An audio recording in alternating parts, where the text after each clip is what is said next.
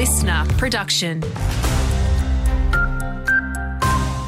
G'day, I'm Dan McRae with your local news. Three men are still at large after a shooting in Chinchilla that's left a 36-year-old man in critical condition in hospital.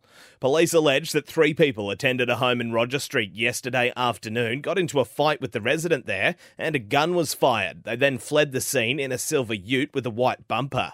The 36-year-old resident was airlifted to a Brisbane hospital with a gunshot wound to his neck. To other news now, and we have more Queensland avos than we can handle, sparking a need to secure more trade agreements.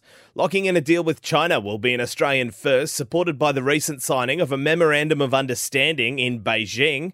Avocados Australia CEO John Tyus says the industry has outgrown the domestic market, where there's too much supply and not enough demand. We already export to a number of Asian countries, particularly Singapore, Malaysia and Hong Kong, so we'd have no problem whatsoever supplying China with our great Aussie avos. It's just a matter of getting an agreed protocol, and we think there's some really great opportunities in China. The Toowoomba Regional Council says the permanent reconstruction phase of the flood recovery program is well and truly underway. The $250 million rebuild has maintenance crews busy across the region repairing drainage structures, topping off gravel and sealed roads and fixing landslides.